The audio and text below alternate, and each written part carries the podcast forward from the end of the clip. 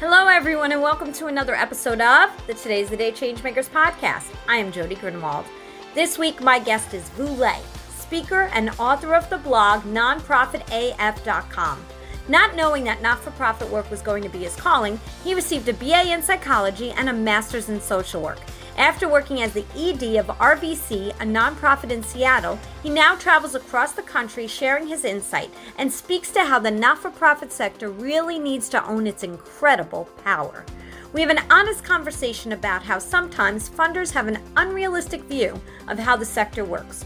People who work for not for profits need to make a salary, yet, in many cases, administrative costs cannot be written into grants. Vu uses a great analogy here about a fire hose and water. He teaches me a new word that was taught to him bizsplaining. Vu shares his rule of thirds when it comes to not for profit boards. We talk neurodiversity, judgment, and creating happy and healthy working environments within a sector that is continuously stressed and looked at through a microscope. A sector that is more than just needed, that is necessary. Why is a unicorn potentially the mascot of the nonprofit sector? Vu mentions that maybe it should be a platypus instead. Please subscribe to the Today's the Day Changemakers YouTube channel. Stream this podcast on all streaming sites. Reviews and shares are always welcomed and help us to be heard. Like us on Facebook and Instagram by going to Today is the Day Live It. To learn more about Today is the Day consulting and coaching services and the new Today is the Day Changemakers Connective, go to todayisthedayliveit.com. Sign up for our mailing list to be notified when new events and networking opportunities become available. Also, I am the CEO and co founder of the Zach Giaplotter Kids Foundation. To learn more about how the organization is connecting children with a financial need to an ongoing creative outlet, go to applaudourkids.org. The views expressed by all Today's the Day Changemakers podcast guests are their own. Their appearance on the Today's the Day Changemakers podcast does not imply any endorsement of them or any entity that they represent. Have a great week, everyone. Hello, everyone, and welcome to another episode of the Today's the Day Changemakers podcast. I am Jody Grunwald. And like I say every single week, I get to interview the most incredible humans that are just doing wonderful work in their corner of the world and beyond. And today I have Vu Le. Hi, Vu. How are you? Hi, Jody. I'm good. Thank you for having me. Well, I'm so happy to be here. I've been so excited about this conversation because many people know that my background is in nonprofit and this is what you you do and talk about all the time. So I'm just going to read your bio and then we'll we'll have a nice conversation. Sound good? All right, awesome. So Vu Le writes the blog Nonprofit AF, and that's at nonprofitaf.com. He is the former executive director of RVC, a nonprofit in Seattle that promotes social justice by supporting leaders of color, strengthening organizations led by communities of color, and fostering collaboration between diverse communities. Vu is a founding board member of Community Centric Fundraising, a movement that aims to ground fundraising practices in racial and social justice. Vu was born in Vietnam. He and his family came to the US when Vu was eight. He spent several years in Seattle mo- before moving to Memphis, Tennessee for high school and St. Louis for college and graduate school. He has a BA in psychology and a master's in social work. I love this part, Vu. He is a vegan, a father of two kids, ages eight and five, and a staunch defender of the Oxford comma. It's so good. And, it's very and important. A it is. It is very important, and a unicorn lover. Because look behind you. I love. I love that whole uh, the whole theme. So, what's just quickly? What's the uh, Oxford comma piece in your bio? Oh, I think it's just a very important tool and punctuation for us to use. It brings clarity. It makes sentences look better. So yeah, that's that's one of those hills that I, I am willing to die on. Is the Oxford comma. well, uh, some of us, like myself, love commas. Sometimes I may add more than we need, but it's all good as long as I'm using them, right? yep. So where did you grow up, Vu? I was born in Vietnam, and I came over here when I was eight years old, and we uh, we spent some time in Philadelphia, then Seattle, and then moved to Memphis, Tennessee. But I'm I'm back here in Seattle now. So, out of all the places you lived, what was your favorite? Would you say? Uh, they all were really interesting, right? I think I I think they each were an important part of my my upbringing, right? I do love Vietnam. I have lots of relatives over there. I uh, Memphis was really wonderful. People are just really friendly. Philadelphia was really great. But right now I'm, I'm living in Seattle. It's uh, it's great. Our, our weather is generally good, and you know people recycle, and it's it's, it's wonderful here. Well, that is good. Recycling is wonderful. That's awesome. so, was there a pivotal pivotal moment in your childhood that you remember that kind of put you on the course that you wound up on?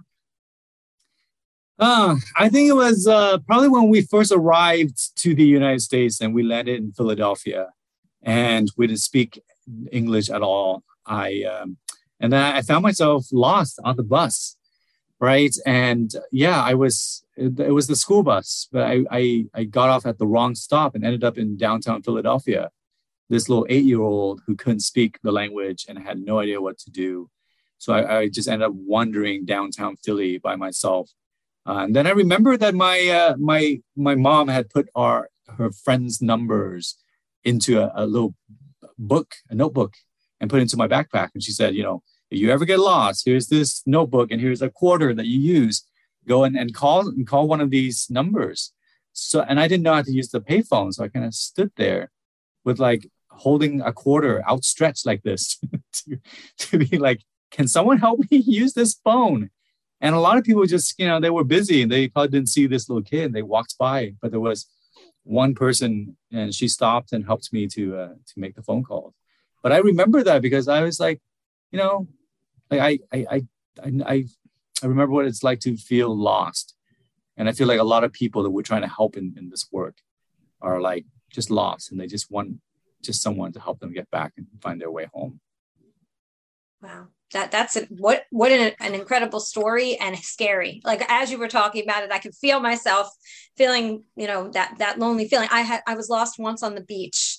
I was oh. like eight Yes. Yeah. I went the wrong I went the wrong way. The bathroom was right there. I went the wrong way and I yeah, it was hot and it was scary and I totally understand. And I remember going up to an older person because I remember my parents always saying how kind, right? So like grand like a grandma grandpa type of feel, right? So I went up to an older person who helped me find a lifeguard and then so you brought me back to that. I hadn't thought about that story for a long time.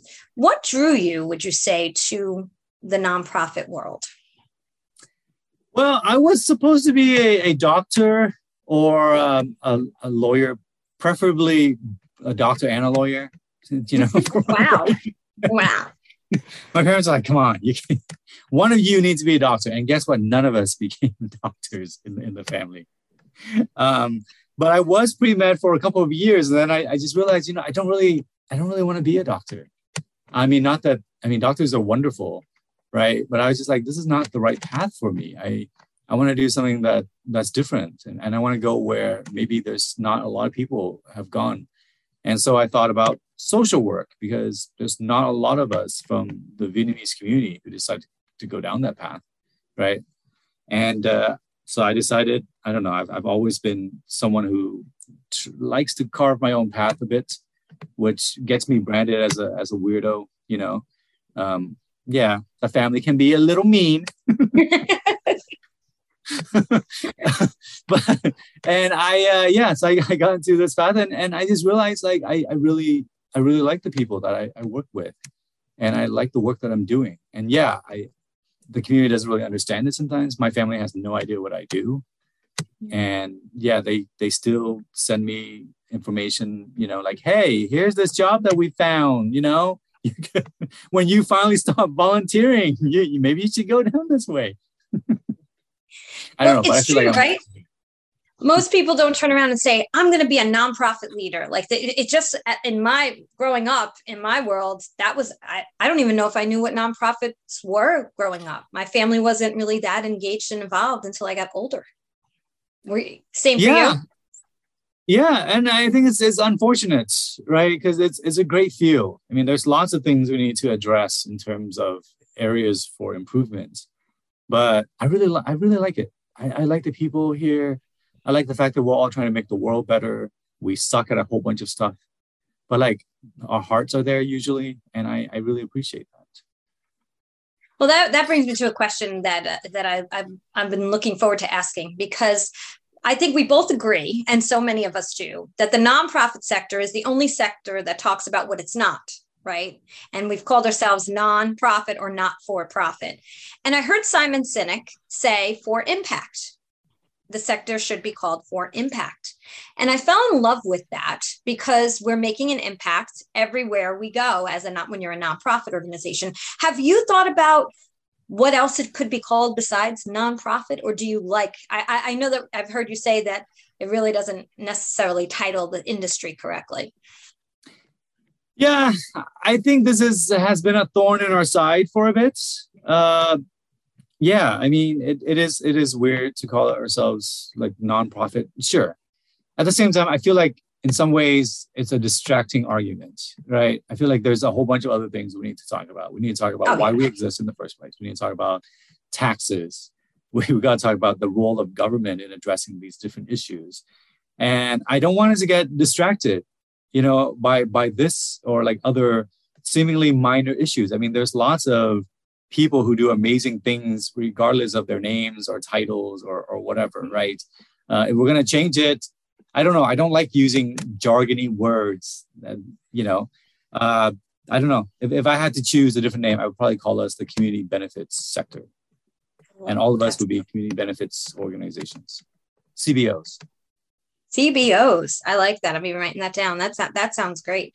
I, I agree with you. I think the only thing is is that when we're the nonprofits in the room and we so and, and we're you know searching out the people we want to meet and they see us, they're like, uh oh, here comes the nonprofit going to ask for money. And I think that's the larger picture of of the view of who we are as opposed to those who are making a difference in the community it's it's kind of kind of like telling our story better in some cases um, without the stigma. I don't know, I'm sure you've heard, and I've seen you do this, you know, the professional beggar type of uh, you know, I know I unfortunately I've had family members, you know, who aren't very educated on and said those words. So uh, not not close knit, not close knit, mind you. I will tell you.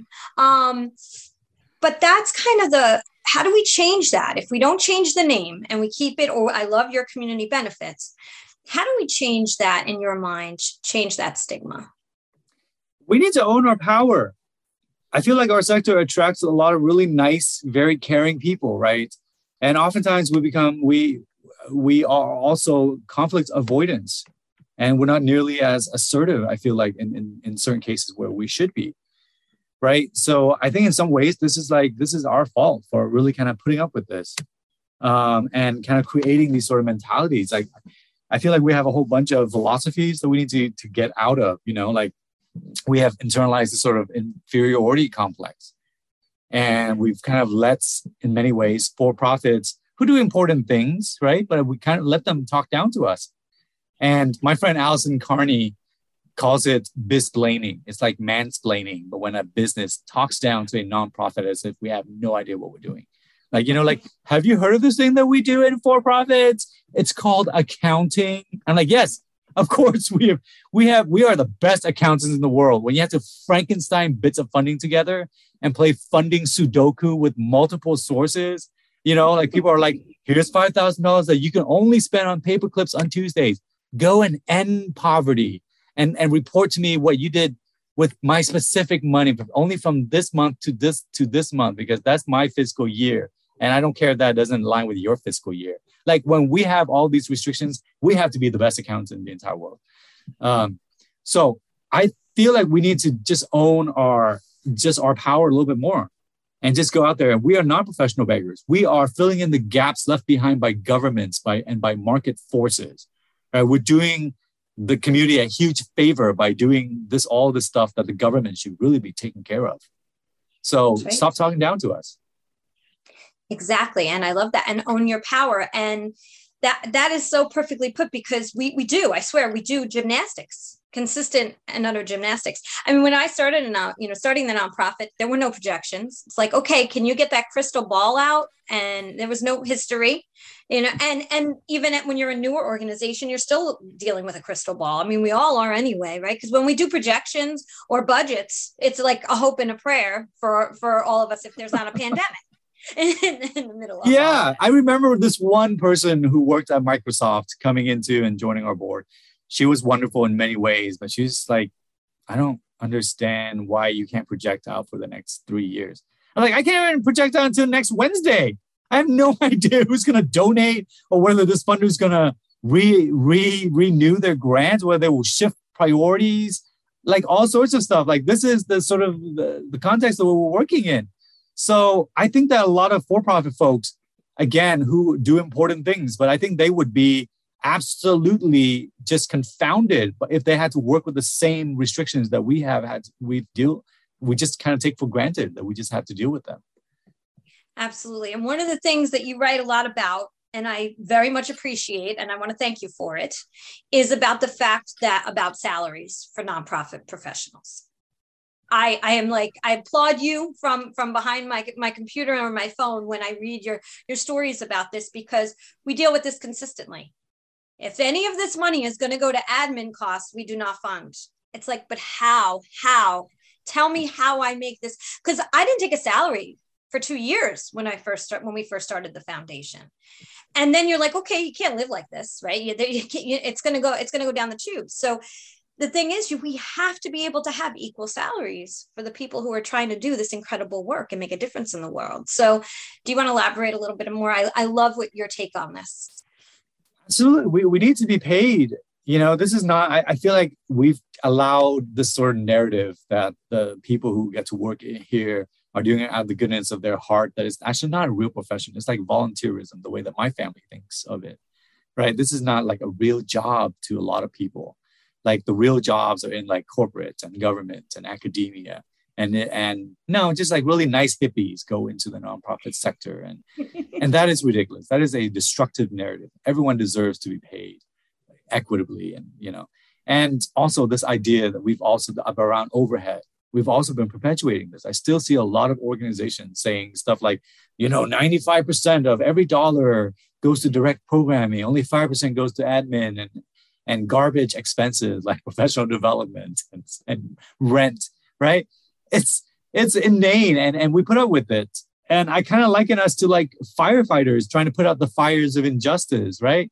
And every every uh, three or four steps someone stops us and says hey i want to make sure that the money i'm giving you to put out these fires is being spent on the the water and not the hose what is your hose to water ratio also i don't want any of this money to be spent on the firefighters either you know i want all this money to just go to water and because we're nice people who are used to be putting up with all of this, all of this shit, we're just like, no, no, no, we found someone else who uh, who who is paying for the hose. You're you're only paying for the water. It's ridiculous because the more time we spend putting up with like questions like this, the less time we're putting out fires, right? They're spreading because we've been too nice to push back on just inane, insipid ideas like overhead yeah, I was just reading a grant yesterday actually that said if if any more than X percent, I won't even say the percentage, is goes to admin, we will not fund. And it's like, well, it's so it's so difficult. I've had people say to me that, oh, so is this your full time job? You know, you know what I mean. so so I know that you know this so well, and um, how do we fix it, Vu? How do we fix it? Well, we got to start fighting back. I, I, know one colleague, an executive director, who told me that every year, uh, her city's local newspaper would publish a list of the top 10 organizations with the highest overhead rates. And she's like, we're just deathly afraid that we're going to be on that list.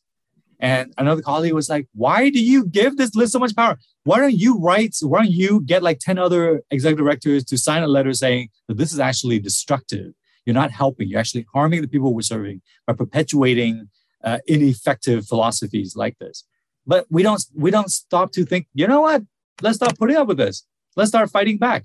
That foundation that that you just mentioned a, a minute ago, like they need to be called out publicly by name. I've started a hashtag called crappy funding practices where colleagues will DM me like foundations and RFPs that they find to be ridiculous, like grant proposal requests that are ridiculous. And they're like, look at this, look at this foundation. And I will call them out by name. And and this is kind of what we need to start doing now because being nice hasn't really worked in, in the sector. We've been way too nice. I again, I want to applaud you. That's incredible. And how did you get to this place, right? To to put together nonprofit AF and and I know that you worked for our RVC, and I do want to mention that in a few minutes. But how did you get to to decide? You know what? I want to I want to call people out. I want to stand up tall and let people know and shout it from the rooftops that we can't keep doing what we're doing. Well, I feel like I I've reached a point where I I have you know I have built up some privilege and a platform, so it gives me uh, a lot more leverage, right, and leeway to to do things. But the reality is, you know, like women of color, especially, have been calling out these terrible practices for years and oftentimes get punished for it, right? So I, I, I feel like those of us who have more privileges and a platform, we need to do a much better job of kind of calling stuff out and taking the brunt of the of the of the flack, right? Uh, I get a lot of people getting very mad at me. I get people sending me hate mail and, and stuff. And you know, it's not really fun. Although I, I do think that this this is an indication that it's working, right? So, but again, those of us who have more privilege, we need to do a better job, kind of you know, kind of do calling things out so that our colleagues who've been doing it for a long time and who are really exhausted, they can take a little break. Yeah, absolutely, absolutely. And and I know that there are there are some things written about helping colleagues take a, like a sabbatical and a paid sabbatical. I, I, think you've said that in one of your things too. And and I think that's incredible. It would be amazing if it could happen. And I know I won't say the foundation is, I know of a foundation who really wants to move in that direction to help make that happen. They just haven't done it yet. Well, they need to do this. You know what I mean? Like when is a better time than to do this than now than than to do that, you know, to do this? Like it makes no sense. Like I I I feel like a lot of foundations have gone into this terrible habit of toxic, I call it toxic intellectualizing, where they just love, and this is very pervasive in our sector, which is, you know, we just love talking and reading white papers and essays and, you know, logic models and whatever, reports and things, and think that we're actually doing something and having tons and tons of conversations. You know, when the reality is like, we don't have time for this. Communities have been so affected by the pandemic, by systemic injustice, for such a long time. And right now, over the past several years, it's it's like I, I compare it to like end games, right? Endgame, like the Avengers Endgame, like the Marvel movies, where Thanos, like this evil person, just who just wants to like destroy half the universe, and all of these heroes, superheroes, assemble to fight this like, you know, this this villain, and and now we're we're kind of at this stage, and if if the if the if the Avengers were like the foundations, you know, we would have like Iron Man saying, um, I'm thinking of only giving out 5% of my resources to fight Thanos because I'm saving 95% for future Thanoses, right? Captain Marvel will be like, um, I think what we need to do is start a two year think tank and then write a report about who gets affected most by Thanos. And then two years later, a white paper is like, guess what, everyone? We did two years of research and we found out that it's women of color and disabled people who are most likely going to die because of Thanos. And everyone's like, oh my gosh, that's amazing that you spent all this time and did all this research. And then Doctor Strange is like, um, I think that we need to like work with Thanos because it's too political for us to oppose him. You know, maybe we should like try to meet halfway with him. Maybe we should just like have him kill only a fourth of the universe and not a half. Let's meet him halfway. This is what philanthropy has been like progressive philanthropy. And because we're very nice, we put up with this and we need to stop. No, we are. We are. I like that. We are very nice and we are trying to, to, to keep things together. And we want, we, it's true though. How many times do we thank a donor? Right? And i know you've written about that too. It's the right and and then there's those that don't and i don't want to say that they shouldn't they need to but it's like thank you to the thank you for the thank you and and you know. I, I do agree with the handwritten thank you though. I'm not a lover of the you know just regular you know templated thank you but i think i think a handwritten thank you goes a long way. Would you agree with that?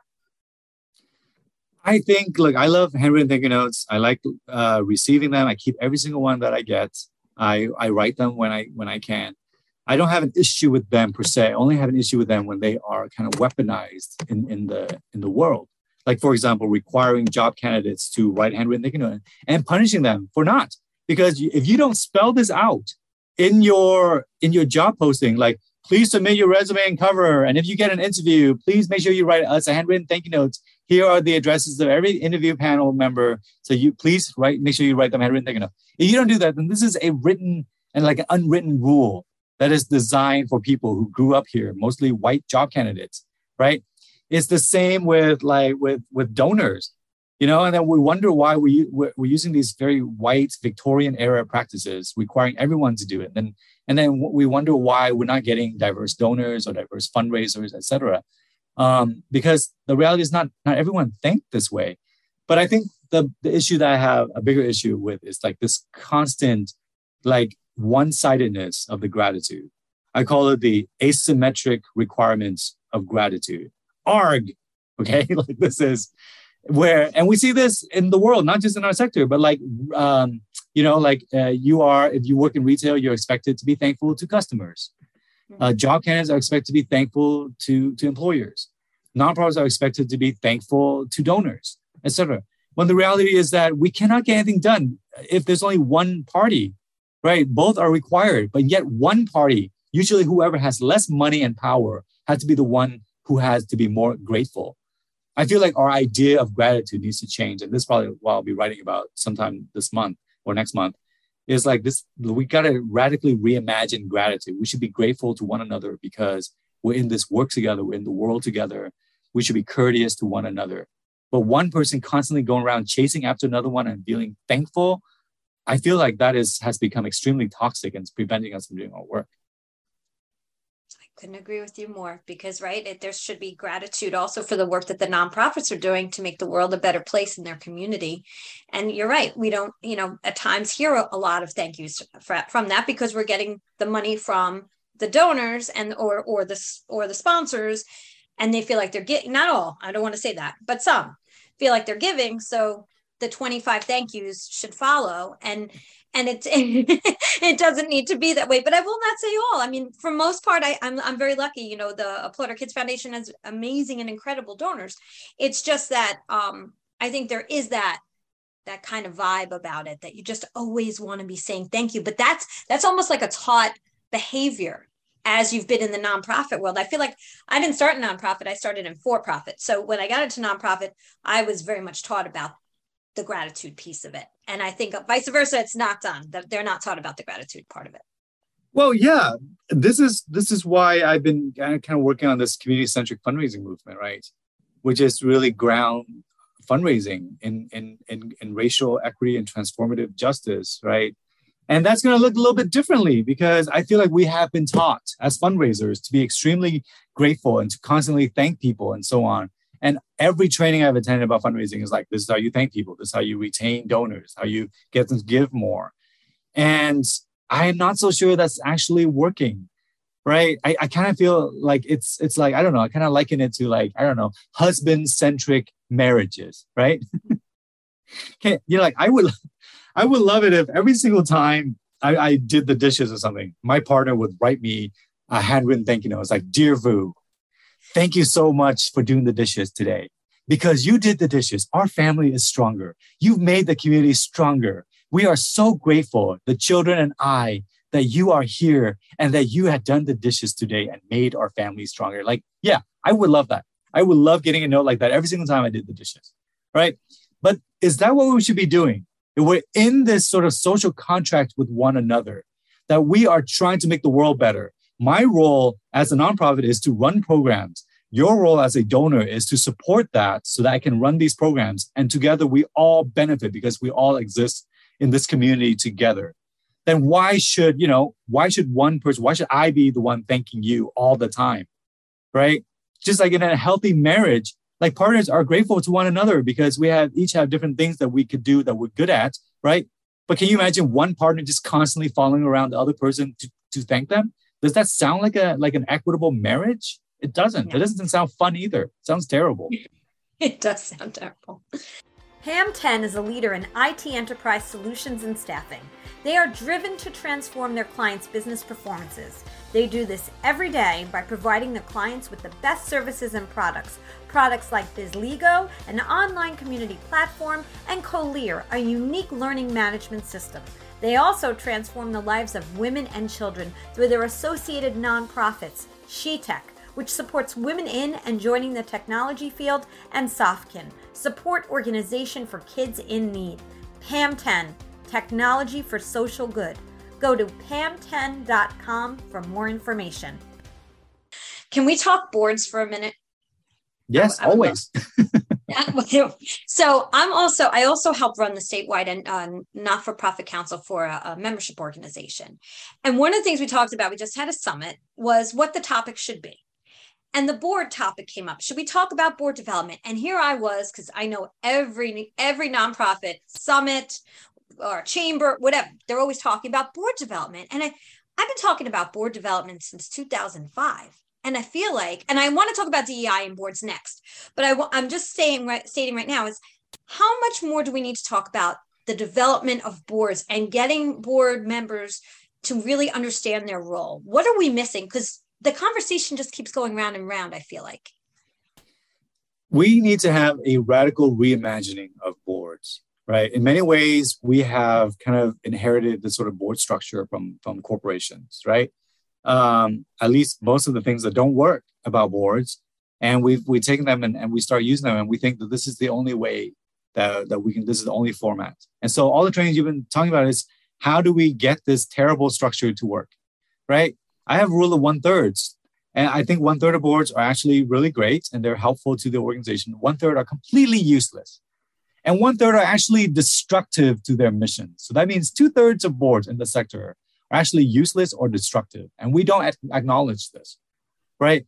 But how is this surprising? We're talking about a group of individuals who are very nice and well meaning, but who know oftentimes very little about nonprofits, who see 1% of the work that the staff does, does and who oftentimes do not reflect the communities uh, that we serve and have very you know they have very little limited uh, life experiences around the issue areas that we're working on and we give them vast power. How does this make any sort of sense at all? This is probably one of the biggest things that drive burnout in the sector uh, among executive directors is boards and how mm-hmm. terrible they are. And we just won't admit to this. So instead of saying like, how do we make this slightly better? How do we get board members who can work within this crappy structure, you know, and train them how to work in this crappy structure so that they are less crappy? We start thinking about, you know, maybe we have a different structure where it's not so crappy. Because most of the things that we consider to be like you know legally required or whatever, they're just traditions that we pass on like robert's rules. Why do we use robert's rules? Who's robert?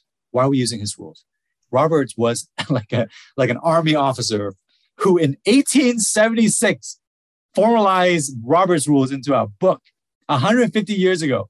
And we're still using it. We're still using these rules right? And then we wonder like why don't candidates of color want to to come to this like stodgy board that doesn't really work?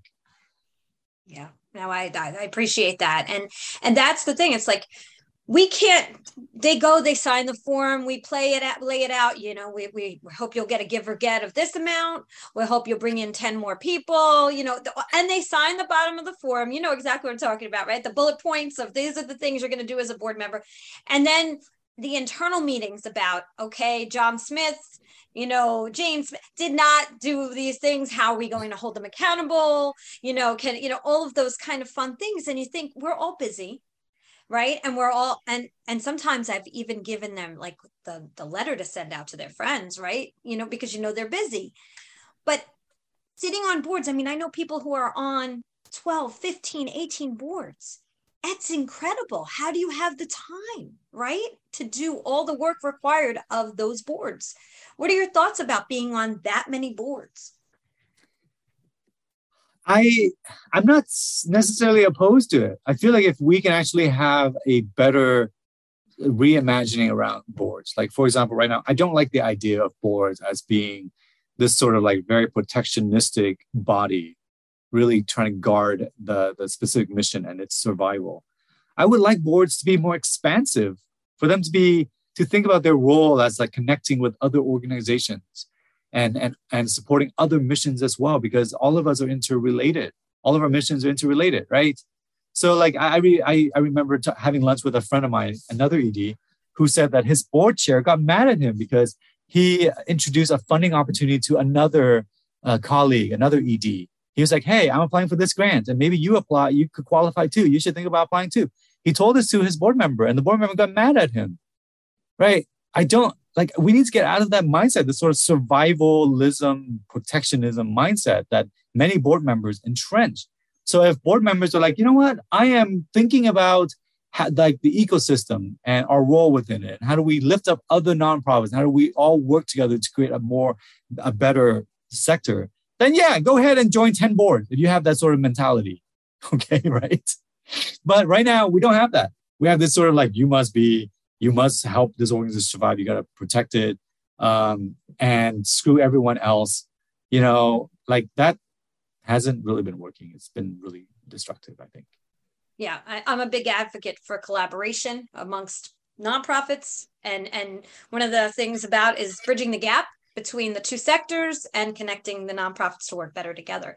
But now I want I really do want to talk about DEI in general, but also on boards and you know af- after the the major incident that happened and all the change and all the education which we all needed all of us needed you know relooking at the things that we've done in our lives. And I've, I've met some incredible people who have really been upfront and shared you know what? I'm wrong. I've been wrong. I've gone about this wrong but then what happened was, is all of a sudden some funders said, you know what? Well, we're not going to fund people unless their boards represent diversity, and didn't give a lot of time to make that happen. Now, the way I want to lay this out though is, is a lot of nonprofits didn't do the right thing to begin with, and their boards didn't reckon, you know, just naturally represent the communities that they served, and that was an eye opener. But then all of a sudden there was a turn that the foundations and others came out and said, well, if you don't have your board diverse, then we're not going to fund you. So what happened is, is people just started to put people on their boards in some cases. I, I've seen a few cases of that, not a lot, but a few in my own personal. And that I don't feel like is the right way either. So we we have to stop checking boxes and really start looking at, you know, why do we not have the people that represent the community, and how do we go about getting those people to be more a part of our boards? Yeah this is an area that we we definitely need to work on as well. You know like it, it's a very important area. Um and our sector has really has has done a, a lot around sort of like this sort of white saviorism where i mean it's a lot it's a lot of of white uh, folks who want to do this. And of course they mean well right?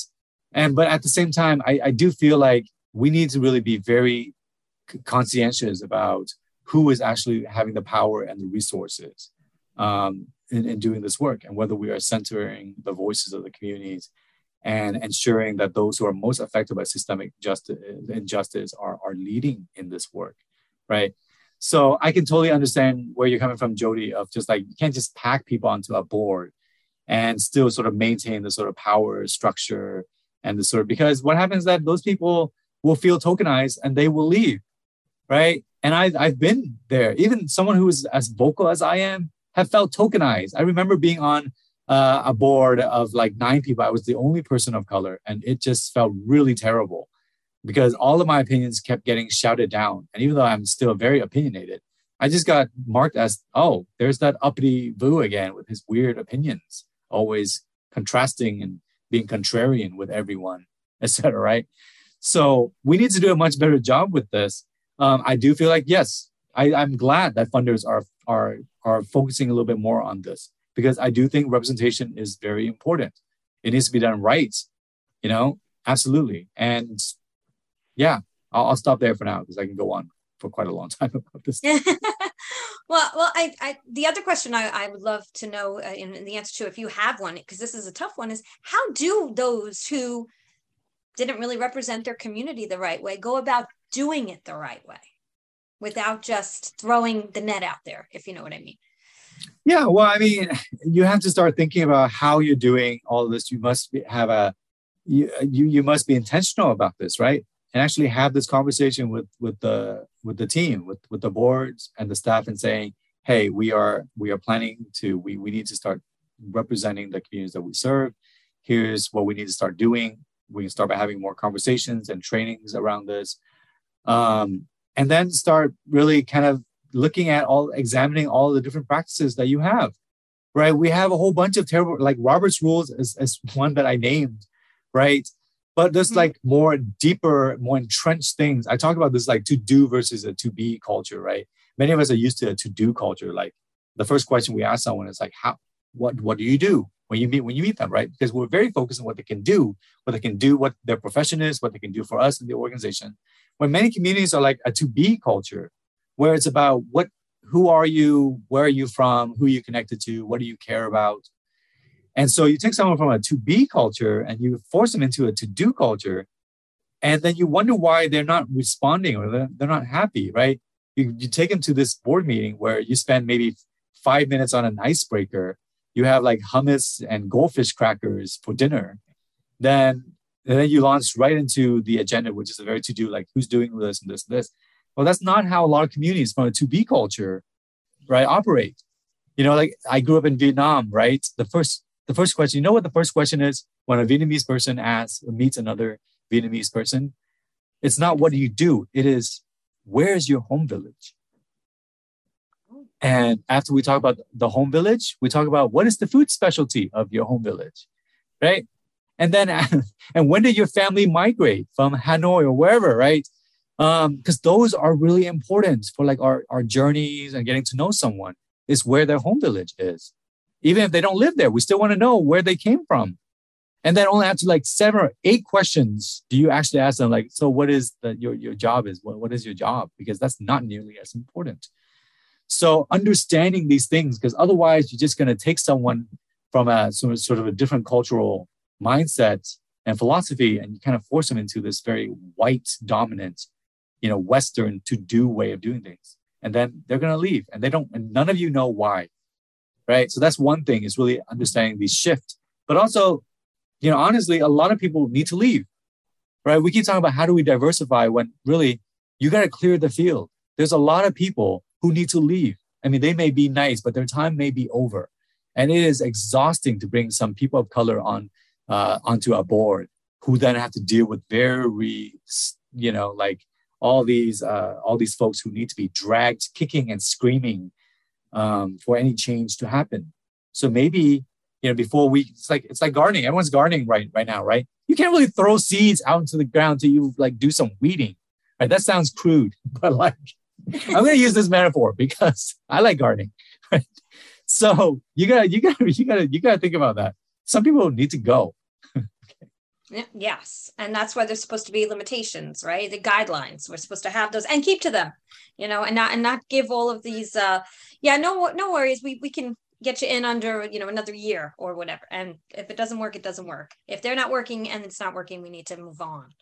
Um, so I wanted to ask you the posts that you've been doing uh, so i read them and they're they're so amazing and you just recently did one on neurodiversity and i thought that was i was reading it.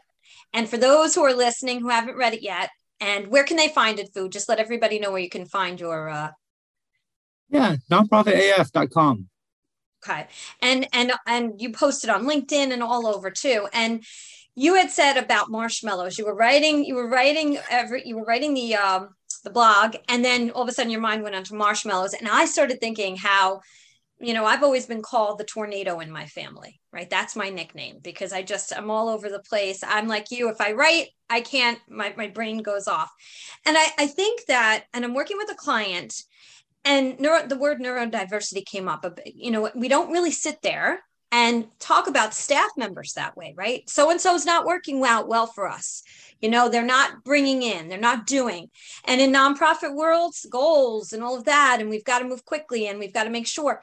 But we don't sit there and really think like what is the issue? What what what is going on? What are the challenges that this person may be facing that we can help them with if we just have the conversation a different way? So can you share a little bit about this?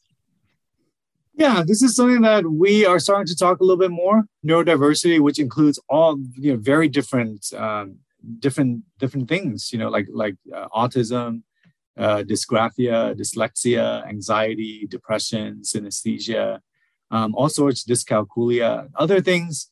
Uh, and it's basically about how people we process information differently. And there's been this assumption over just uh, years that we just all process information the same way when we don't right? If you think about this uh, like some of the most brilliant scientists and artists uh, of our time, they are probably all neurodivergent, right?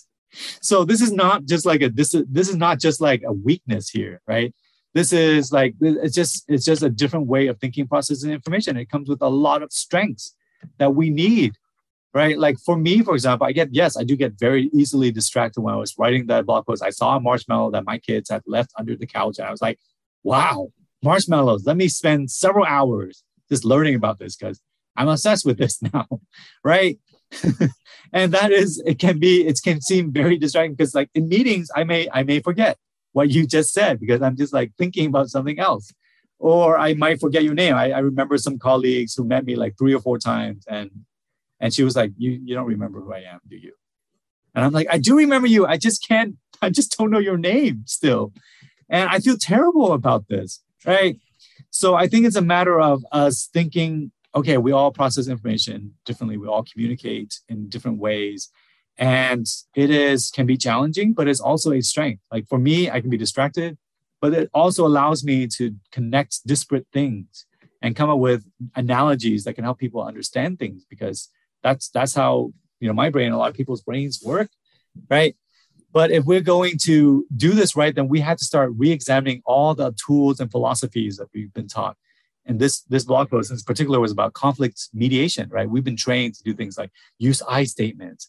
Let's clarify what we mean right? You know uh, let's let's compromise etc you know like let's make eye contact and verbalize what we feel etc well the reality is that that might only that may work mostly for neurotypical people whereas for someone who may have trouble recognizing facial expression and making eye contact right that may not work for them very well they may need more time to think and process information. So it's time for us to really re-examine um, all of the tools that we've been using for the assumption that they would work for everyone when the reality is that 30% of us are neurodivergent. And, and I have to say, when you were taught all the things you were mentioning, I I definitely am that person. Three times I could see somebody, but if if I for what I might remember their name three hours after I saw them, like you know what I mean. But it's in that moment, it, you said a lot of things that made so much sense to me and i it's sometimes nice to hear it from others that you know what you're experiencing those things because processing is different for everyone. And some people may feel bad about themselves if they're not processing like others. And i think it's just it was a great post and i think it, it'll hit home for many people. Because like you said 30% of the people are around 30% are neurodivergent. Yeah. Yeah. I appreciate I appreciate that so much. So if you're, you know, with all your wisdom, and I know we're coming to, to the end soon, but with all your wisdom, how do these nonprofit professionals provide themselves with self care? How do they turn it off? Because when you're mission focused, Saturdays, Sundays, and vacations don't really always exist. What are your thoughts on that? Well, we we really need to like reconsider a whole bunch of philosophies that we've been operating with, like this idea of professionalism, for example. You know, um, I remember giving a speech just last week, and I hadn't worn my uh, my shoes in a while, right? My my dress shoes, and for like two and a half years, I, I never wore dress shoes, and many of us didn't, right? Mm-hmm. I pulled them out, and a literal like a moth flew out, like a literal moth flew out of my shoes. the moths had been eating my the top layer of my shoes, and I couldn't wear them, right? And I felt so terrible going on stage. I was like, okay, I'm just gonna I'm just gonna wear these black sneakers that I got. And I, I went up on stage and I just like, I feel terrible. What if someone recognizes my my black sneakers and, and realizes that I'm not wearing dress shoes? And I'm just thinking, why do we why do we even think like this? We've been we've been trained to, to think a certain way about everything, about how about professionalism, about work and life balance, about separating our work life from our, our home life, about you know and i feel like the pandemic should should really have shaken this up right? Many of us our, our lives are, are blended now. There is really no work life separation anymore. Mm-hmm. We have to start thinking about how do we need what do we need to do that works best for us and gets us to be able to do our work in a way that is healthiest for us right? So that means yeah sometimes you may need to take some time off. You should. But maybe some other times it means that you you can work at midnight because for a lot of us who are night owls, that's when we get our best work done. Let's just be okay with that, right? We gotta like figure out how we can preserve our energy. But the more important thing I would say is like I, I think that in, in many ways the self-care conversation has been really focused on individuals. I like uh, Aliza Sherman and, and Beth Kanter's book, The Happy Healthy Nonprofits, where they're talking about shifting away from, you know, like self care into we care, which is like how do we actually work to ensure environments that are work that that work best for everyone. And that means we have to start looking out for one another for one thing, but it also means like ensuring that we are paid equitably, that we have paid family leave, that we have retirement, that we have vacation time, that we have mental health days, that we have flexible schedules, that you know we have like a diaper changing station in, the, in all the bathrooms of every gender. Like these are things that we should all we got to start thinking about how how do we create an environment where we don't need self care as much. Right. No, I, I I love that whole we culture. Right. That's it's it's an it's a whole new culture. I do have a question that I have to ask you because people are going to be wondering unicorns in the background. What's the unicorn about? the unicorn started as a as a joke. I was I get I was getting so frustrated talking to this one funder because like he, he was like, we want to fund your program, but we don't want to fund um we only want to fund computers. We don't want to fund any staffing. And I was like, who do you who do you think is going to go and, and run the program? Do you think it's like unicorns, elves are just going to appear, you know, and just run this? So I wrote that and I, it kind of stuck with people. We're like, we are unicorns. Everyone expects us to be magical unicorns who just get stuff done with like fairy dust and like not actual resources like money, you know, and, and like salaries and stuff. Um, so this is that's where the it's become the mascots of our of, of our sector. However, I'm not so sure that we should be sticking around with this mascot right? I don't want us to be magical creatures. I want us to be like paid people with the resources who are rested, who is able to do this, right? Maybe we're more like a platypus, okay? We're like different parts combined into this very agile creature with, that has one venomous foot spur. wow, you know a lot about platypuses. I had no idea. right. So like we so we can be agile, we can be in water, we can be up in the land. Um, but if you you mess with us, we're, we're going to stab you with this venomous barb. look at that. Okay, we're coming. We're coming into our own. I, I love that. Vu, before I ask you our last question, is there anything you want to leave our listeners with before I get to that last question? Yeah, to all the nonprofit folks, I love you all. I mean, I yell at our sector a lot, right? I, I criticize our sector a lot. But the reality is, I love our sector. And our sector is amazing. It's full of amazing individuals who are doing incredible things every single day to make the world better. And oftentimes you are not appreciated at all. You're, you're barely seen. Your work is barely seen, right? So I just want to let you know that you're amazing. And for our for-profits uh, listeners and, and you know, you all are doing some great stuff. And we appreciate you as donors and, and board members. And at the same time, you know, you really need to kind of understand the challenges that we're working within to make the world better and to stop bizsplaining to us. Bizsplaining that I'm, I might be borrowing. I won't steal. I will borrow and you and always say you said it. oh, it's Allison Carney, my friend who, who coined. Oh, okay, I better write her name down. Poor Allison won't get any credit. Um, that's great. I love it. So, what is the footprint you're creating right now that you want to leave behind? Uh, I, you know, this is the tenth year of the blog. This is the yeah, this is the the, the literal tenth year, and I've written over 490 blog posts now.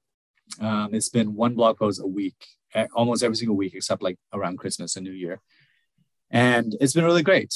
But I feel like my my footprint right now is like ensuring that trying to figure out how I can, you know, like use my platform to really push for funders to change differently, but also start thinking about how do I like lift up other voices of, of leaders of color in the sector, you know, because there's some really amazing people doing incredible work. And I, I want to start figuring that out. Oh, well, we're all watching you. I know that you do have a, a humongous following there. Um, I'm grateful to those who even introduced me to you, and and that's how how we got here today because you have such a fabulous way of looking at things. Things like I said, I started and we're coming full circle. Things that we all want to say, but we're like, are we right about this? Is it just us who feels this way? But then we have you who shares the voice and makes us feel like, yes, we'll get on the train. If we're not going to be the one saying it, we'll at least be on your train with you, you know? Thank you, Jody. I appreciate that. No, no problem. I appreciate you. Everybody go to and follow Vu on nonprofitaf.com. He's on LinkedIn and Instagram too, I think, right? Instagram and Facebook. And I just so enjoy, and you make me laugh. Even in those days when we're having a tough nonprofit day, you make us all laugh. Thank you so much, Jody. I, I had a great time. Thank you so much, Vu. And I want to say what I say at the end of every single podcast. Today is the day. You cannot go back to yesterday, and you do not yet own tomorrow. So, what steps, small or large, are you taking today to get yourself closer to your goal? Thank you again to Vu Le for being a part of the podcast today. And I so appreciate your insight. Thanks, Vu. Thank you, Jody.